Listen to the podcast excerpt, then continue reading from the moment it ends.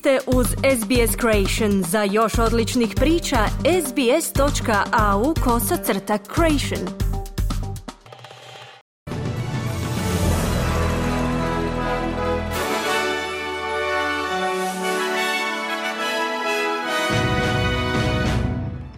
Tjednom pregledu vijesti poslušajte. 11 zemalja članica Vijeća sigurnosti Ujedinjenih naroda je glasovalo za hitni prekid daljnjih napada hudskih pobunjenika na Crvenom moru. Koalicija kritizira Vulvorsovu odluku da ne prodaje artikle povezane sa obilježavanjem Dana Australije. Južnoafrička republika je na Međunarodnom sudu pravde optužila Izrael za genocid nad palestincima.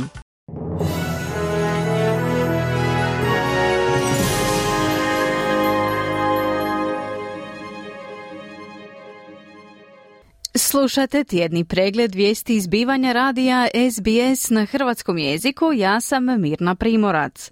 Započinjemo vijestima iz svijeta. Intenzivni napadi jemenskih huta u Crvenom moru prisilili su brodarske tvrtke da zaobilaze rutu kroz Suezki kanal i umjesto toga plove oko rta Dobre Nade, oko Afrike, što značajno povećava vrijeme i troškove putovanja.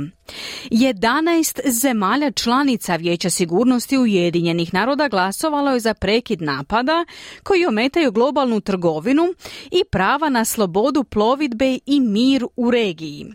Četiri zemlje članice, uključujući Kinu i Rusiju koje imaju pravo veta, bile su suzdržane. Nitko nije glasao protiv. Ujedinjeni narodi su također pozvali hudske pobunjenike da oslobode japansko plovilo Galaxy Lide, koji je skupina otela 19. studenog. Vjeruje se da se na brodu nalazi 25 članova posade te da brod prevozi vozila povezana s izraelskim biznismenom. Ključna odredba rezolucije, čiji su pokrovitelji Sjedinjene američke države i Japan istaknula je da države članice Ujedinjenih naroda u skladu s međunarodnim pravom imaju pravo braniti napade na svoja plovila, uključujući napade koji potkopavaju prava i slobode plovidbe. No, čelnik hudskih pobunjenika je izjavio da bilo kakav američki napad na njegovu skupinu neće proći bez odgovora, te da su odlučni napadati brodove povezane s Izraelom. Egipat i Jordan upozorili su na mogućnost ponovne izraelske okupacije pojasa Gaze i apelirali da se stanovnicima dopusti povratak u njihove domove. Čelnici arapskih zemalja sastali su se sa predsjednikom palestinske samouprave Mahmudom Abbasom. Dok Izrael nastavlja svojnom kampanjom, koja bi, kako tvrdi, trajala mjesecima, Abbas je zajedno s čelnicima Egipta i Jordana ponovno odbacio bile kakve planove za raseljavanje palestinaca s njihove zemlje.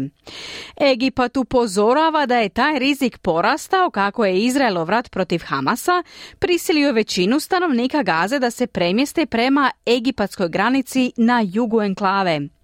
Jordan izražava zabrinuto zbog povećane nestabilnosti napada na palestince od strane židovskih naseljenika na zapadnoj obali koju kontrolira Izrael.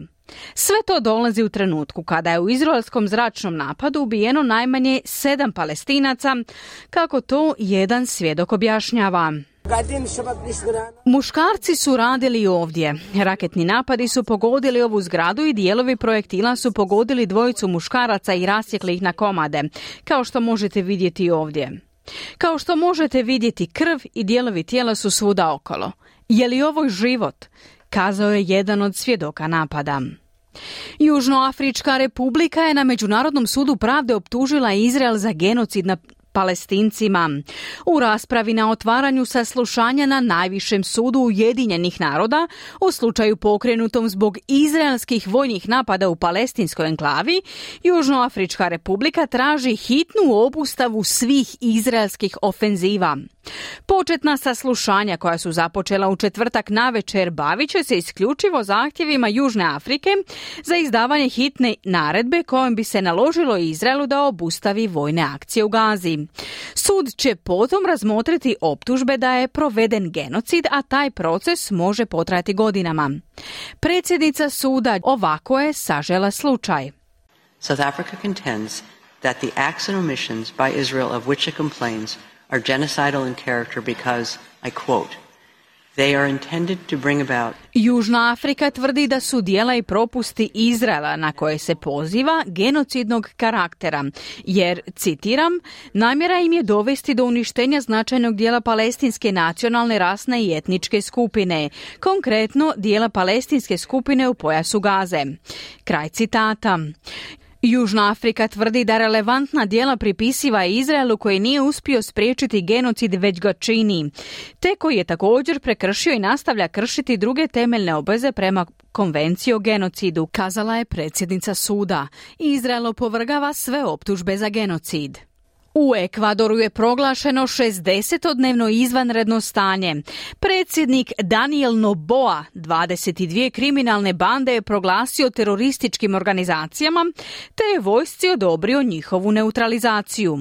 Ovo mu je prethodilo nasilje do kojega je došlo nakon bijega vođe najopasnije bande iz zatvora. Kolumbija i Peru su proglasile izvanredno stanje na granicama s Ekvadorom na koji su rasporedili dodatne vojne snage, dok Peru istražuje je li njihova vojska krijumčarila oružje ekvadorskim narkobandama. Prema najnovijim izvješćima Ekvador je počeo deportirati strane zatvorenike u njihove matične zemlje kako bi se smanjili državni troškovi i sukobi narkobandi. Također se navodi da je više od 300 članova bandi uhićeno te da je u najmanje pet zatvora oteto 130 članova zatvorskog osoblja. Na ulicama je raspoređena vojska, zatvorene su gotovo sve tvrtke i škole. Svjetska banka upozorava da će se globalni rast u 2024. godini usporiti treću godinu za redom, što će produžiti siromaštvo i destabilizirati razine duga u mnogim zemljama u razvoju. Također ističe da se prva polovica 2020. godine čini najslabijom polovicom desetljeća u posljednjih 30 godina, s poteškoćama uzrokovanim epidemijom koronavirusa, ratom u Ukrajini te rastućim globalnim porastom cijena i kamatnih stopa. Prema najnovijoj studiji Svjetske banke o globalnim ekonomskim izgledima predviđa se da će se globalni bruto domaći proizvod povećati za 2,4% ove godine. Ovo je usporedbi s postotkom od 2,6% u 2023. godini, 3% u 2022. godini i impresivnih 6,2% u 2021. godini kada je došlo do oporavka nakon završetka pandemije. Bivši ministar rada Craig Emerson imenovan je da predvodi nacionalnu reviziju sektora supermarketa u Australiji uslijed rasta cijena namirnica. Revizija će proučiti odnos supermarketa s dobavljačima s obzirom na sve veća pitanja o razlici između iznosa koji plaćaju dobavljačima i iznosa koji kupci moraju platiti. Preporuke iz ove revizije očekuju se do sredine godine, dok se senatsko istraživanje o cijenama u supermarketima za potrošače očekuje kasnije tijekom godine. Premijer Anthony Albanese ističe da su supermarketi dužni osigurati pristupačne opcije za sve Australce, posebice kada ostvaruju uštede na vlastitim troškovima. Glasnogovornik koalicije za financije Angus Taylor kritizirao je odluku Woolworthsa da ne prodaje artikle vezane uz dan Australije. Ova odluka uslijedila je nakon što je Woolworths potvrdio da neće nuditi artikle s temom Dana Australije u svojim supermarketima i trgovinama Big W ove godine. Tvrtka je navela postupan pad potražnje za takvom robom tijekom godina i širu raspravu o datumu 26. siječnja te o njegovom značenju za različite dijelove zajednice. Gospodin Taylor izjavio je za Channel 9 da je takva odluka razočaravajuća. I don't understand what it is with this constant desire to divide us. Australians are proud of, of their country for the most part. Um, they're proud of, of our identity and they want to see us as a united nation. I think that was a clear Ne razumijem tu konstantnu želju za podjelom. Australci su većinom ponosni na svoju zemlju, naš identitet i žele nas vidjeti kao ujedinjeni narod. Mislim da je to bila ključna poruka prošle godine. Stoga vjerujem da korporacije trebaju prigrliti tu ideju i shvatiti da će im prodaja određene robe zasigurno donijeti dobit. Krajnji rezultat neće biti značajno poguđen prodajom različitih australskih artikala, kazao je Taylor. Prosječne cijene najma stabilizirale su se u australskim glavnim gradovima, okončavajući rekordni niz od deset uzastopnih tromjesečnih povećanja. Trošak najma kuće ili stana u Melbourneu ili stana u Sidneju također se stabilizirao nakon značajnih razdoblja rasta. Podaci za prosinačko tromjesečje objavljeni na internetskoj stranici Domain pokazali su da je Sydney dalje najskuplje mjesto za najam kuće s prosječnom tjednom traženom cijenom od 730 dolara. Melbourne nije zabilježio nikakav rast traženih cijena najma kuća i stanova, te su one ostale stabilne na 550 i 520 dolara tjedno. No nisu svi glavni gradovi doživjeli usporavanje cijena najma, budući da su najamnine kuća u Brisbaneu porasle na još jednu rekordno visoku razinu od 600 dolara tjedno. Novi vladini podaci otkrivaju da su plaće zabilježile najveći porast u proteklom desetljeću. Plaće u svim kategorijama izuzev najviših zabilježile su najveći tromjesečni rast od 2009. godine, pri čemu su ukupne plaće porasle za 4% u razdoblju do rujna 2023. godine.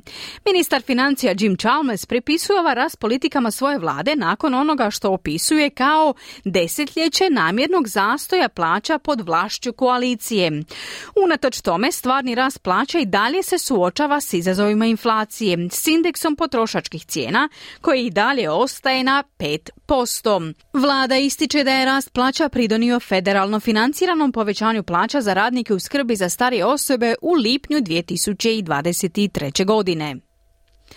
Slušali ste tjedni pregled vijesti izbivanja u zemlji i svijetu radija SBS. Za više vijesti posjetite internetsku stranicu SBS News.